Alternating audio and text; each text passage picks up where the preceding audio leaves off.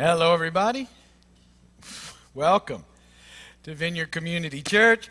We're very glad you're here with us today. We are in a series called Interfacing. Um, this is our fifth week in the series. And an interface, uh, just as a review, is it's a way of connecting things. It helps two things connect. And what we've been saying in this series is a part of our mission uh, as believers is to help pre Christians, people that don't yet believe in Christ, connect to the kingdom of God. And we do this, I've, I've, talked about this, we do this by living by trying to do the next right thing, and also, uh, and in, in that, then hopefully um, finding ourselves sort of a platform to do the other part of the very important part of that, which is telling people about the good news of Jesus Christ. That, that we're to tell people about who Jesus is, and that um, we're looking at both of these components throughout this series. Uh, and we're using as a foundation the second chapter of First Peter, and we're, uh, the first 12 verses in particular. And so we've been looking through those verses, sort of breaking them down uh, in the previous weeks. Last week, we looked at 1 Peter chapter 2, verses 4 through 6, and we talked about the importance of the way that you perceive your relationship with God and how it impacts everything you do. And we talked about the, the fact that you're precious to God. And, and I looked at some parables and I, I said, you know, in, in, we looked at, and we're going to look at those parables again, but, but one of the meanings of the parable is that you're, you're the pearl uh, of great value. You're the treasure hidden in a field. And that you need to understand that about yourself and your relationship with God. And that if you don't have that concept, um, we'll never really get into the flow of living by trying to do the next right thing because we'll, we'll pretend and we'll wear masks and we'll, we'll just be dealing with guilt and shame all the time. But when we begin to understand uh, how much God loves us, it begins to impact everything that we do in living this life out for Him. Today, we're going to move on to verses 7 and 8. And what we're going to talk about today is, is how precious Jesus is. So we talked about how precious we are to Him. Today, what we're going to be talking about is, is how precious Jesus is. So that's where we're going to be heading. Uh, before we do a little thing out of the, off the, what do you call a camel with no hump? Humphrey.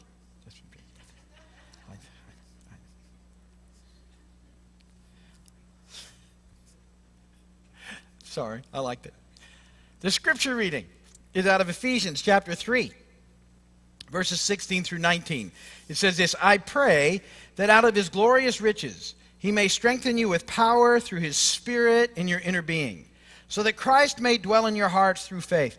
And I pray that you, being rooted and established in love, may have power, together with all the saints, to grasp how wide and long and high and deep is the love of Christ, and to know this love that surpasses knowledge, that you may be filled to the measure of all the fullness of God. Blessed be the word of the Lord. And as I said, we're going to be looking today primarily at these two verses in 1 Peter, verses 7 and 8. Very interesting verses that I want to take some time to explain. And, and they say this Now, to you who believe, this stone is precious. But to those who do not believe, the stone the builders rejected has become the capstone, and a stone that causes men to stumble, and a rock that makes them fall. They stumble because they disobey the message, which is also what they were destined for. So I want to take some time today to talk about those verses because I think that those are sort of, uh, they can be a little tricky, those verses, in what we understand them to mean.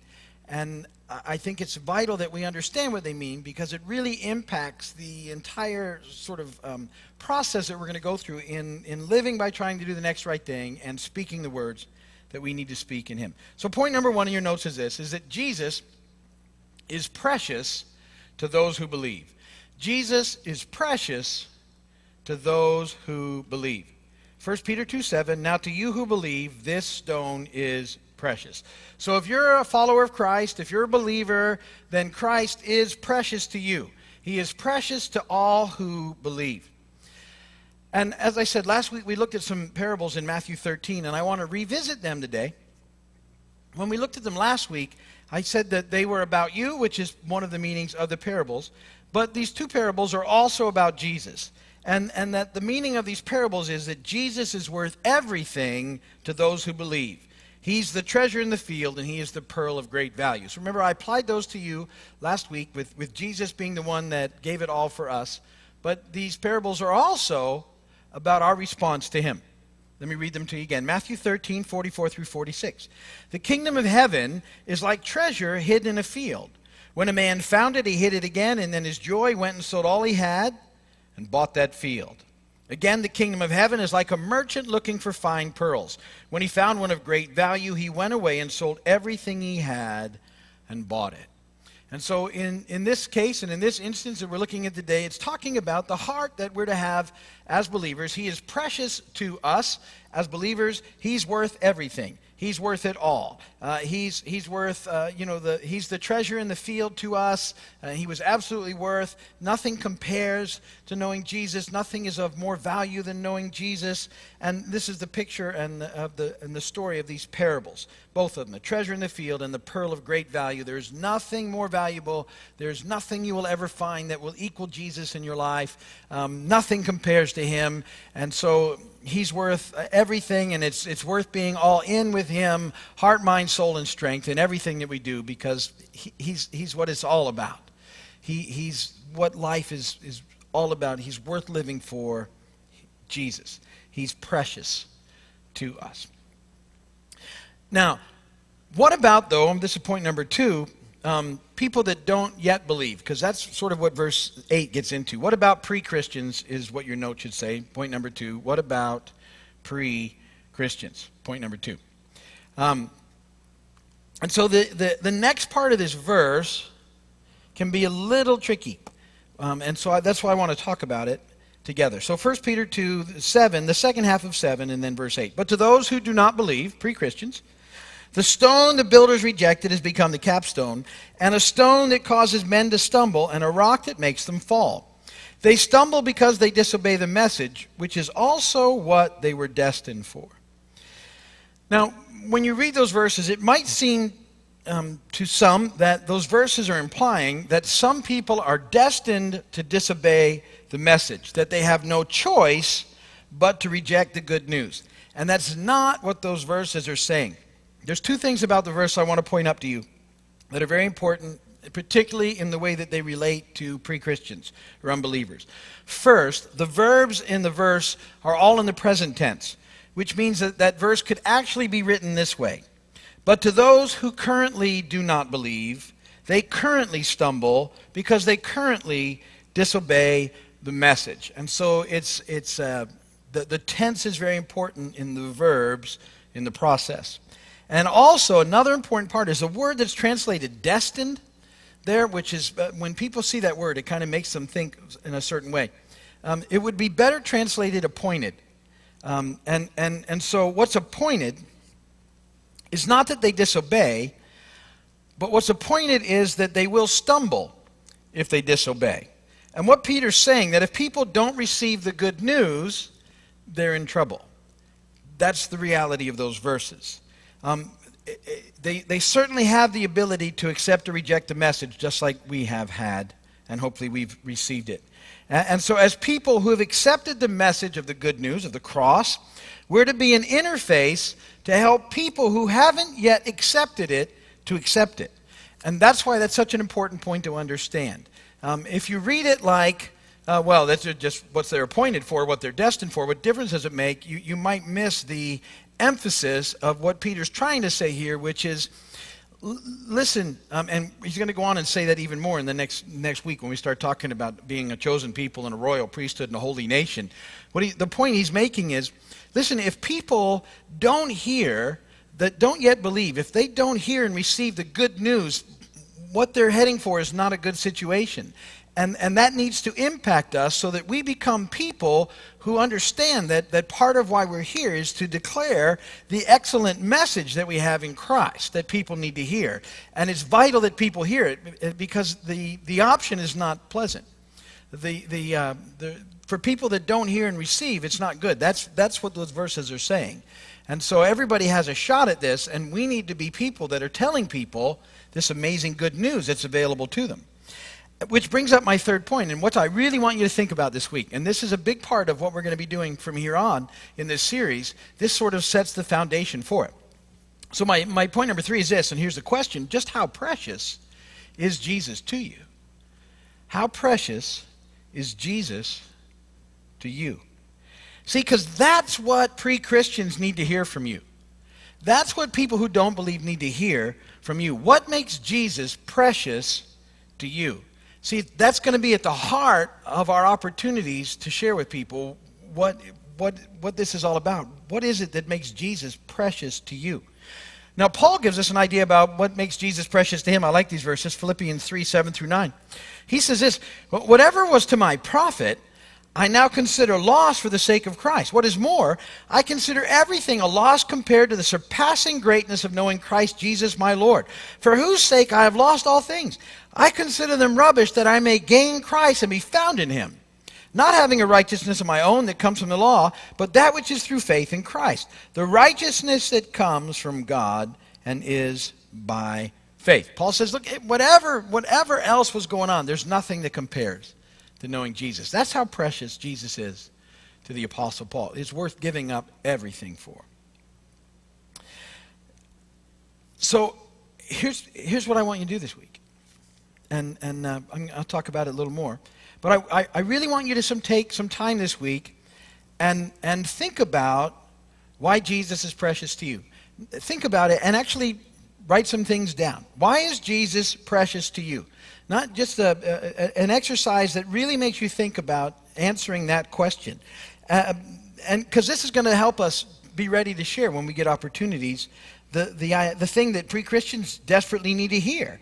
What is it that makes Jesus precious to you? So let me give you some ideas. Here's some stuff I thought about this week as I was thinking about this process. And I, I've got some verses that I just sort of are pop out to me as being extremely important and why Jesus is precious to me. The first one is 1 John 1 9. Uh, I think I, I read this the other week. This was one of the first verses as a believer that I really ever got a hold of. It just impacted me almost immediately. If we confess our sins, he is faithful and just and will forgive us our sins and purify us from all unrighteousness. Um, that whole thing makes Jesus so precious to me, knowing that, that he's made it possible for me to be forgiven of all my mess because I have lots of mess, um, lots of mess, and and lots of baggage and lots of garbage, and to to understand that that He has made a way for me to f- be forgiven is is completely overwhelming to me and stops me all the time when I think about how amazing it is that all of the garbage that I've um, you know done um, I've been forgiven for. Not only forgiven, but purified of, um, cleansed. I can stand in the presence of a holy God, and, and the enemy doesn't have room to beat me up with my guilt and shame because it's been taken care of. And, and when people ask me, that's one of the reasons that Jesus is precious to me. I've been forgiven. I, I, for everything I've ever done, I've been forgiven, and that is an amazing piece of good news. Here's another one that I, I just makes Jesus so precious to me. Romans 8 28. And we know that in all things, God works for the good of those who love him, who've been called according to his purpose. That's an amazing verse to me. We know in all things that God works for the good of those who love him, who've been called according to his purpose. God is working all things together for good. Uh, I'm, I'm fascinated by that concept that, that uh, in Christ, God is able to work all things together for good in my life. Even, even the stuff that I don't get or understand or like, um, I, can, I can settle in the understanding that somehow God is able to use even the, the brokenness and the tragedies and the mess in a fallen world and broken planet, that, that God can somehow work through all of that in my life to um, cause it work in, to work into something else. And then to me, that's just a fascinating concept uh, the amazing relationship I have with Jesus. Here's another thing I think about all the time. John 10:10. 10, 10. You'll hear me talk about this all the time because I'm so fascinated about this verse. The thief comes only to steal, kill, and destroy. But Jesus said, I have come that they may have life and have it to the full. I love that promise. Um, and, and I think that one resonates with me in particular because I understand how real the enemy is and how um, how much life he stole from me and how he would like to continue to do that. And, and yet, Jesus wants me to have full and abundant life now and forever. And that, that's an amazing picture to me of, of the reality of why he's so precious, why Jesus is so precious. The, the enemy would just would do everything he can to steal life away from me and, and was very successful for quite a big chunk of my life. Um, but Jesus has made a way for me to have life now and forever in him, full and abundant life. That's a, that's a fascinating concept to me. It makes Jesus so precious to me that he's with me and for me and wants the best for me. Here's another one John 5 24. I tell you the truth, whoever hears my word and believes him who sent me has eternal life and will not be condemned, and he is crossed over from death to life. I love that verse because uh, that's a promise of eternal life that's already started the moment I accepted Christ. It's already happened. I'm already experiencing my eternal life and I'm that's this is forever and ever and ever and ever and ever and ever. This this particular body will uh, eventually wear out unless Jesus comes back first. But uh, saying he doesn't, I, am still good because I I'm, i have eternal life. I'm I'm going to cross right over into the next one, and um, the the one that lasts forever, and I'm already in uh, in Christ. It's already started.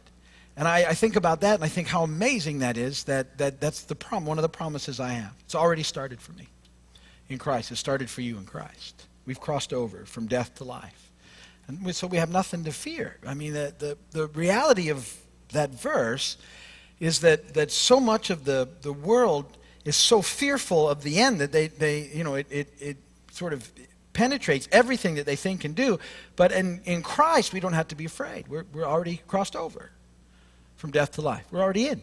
We're forever. We're, we're good. You know, we'll, we deal with like everybody else does at the goodbye part, but man, we're in.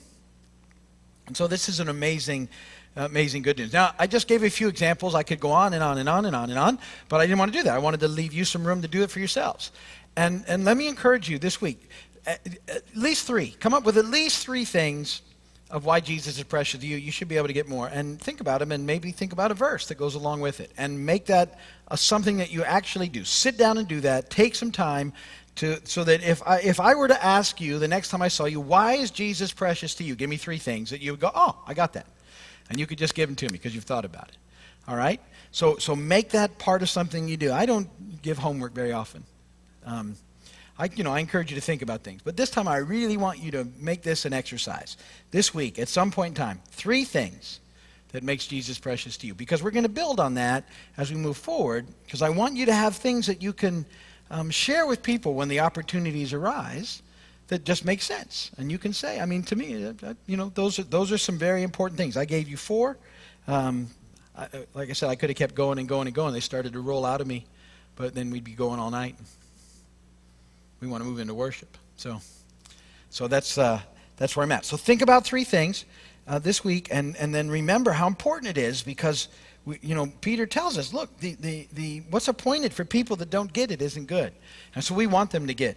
We want them in to the kingdom. We want to be an interface that draws people from not knowing Jesus into the kingdom of God so they can experience life and forever. And they can know how precious Jesus is, just like we do. So be thinking about those things this week. That's where I'm going to stop. Uh, if you're watching on video or television, thank you very much. We appreciate you doing that. And uh, I appreciate your time. I know how valuable it is. And if you need prayer or anything, go to our website at keysvineyard.com, and there's a prayer page, and put it there, or you can call us. We'd be praying for you. And, and if you get a chance, come and see us. We'd love to have you here. But uh, thank you for being a part.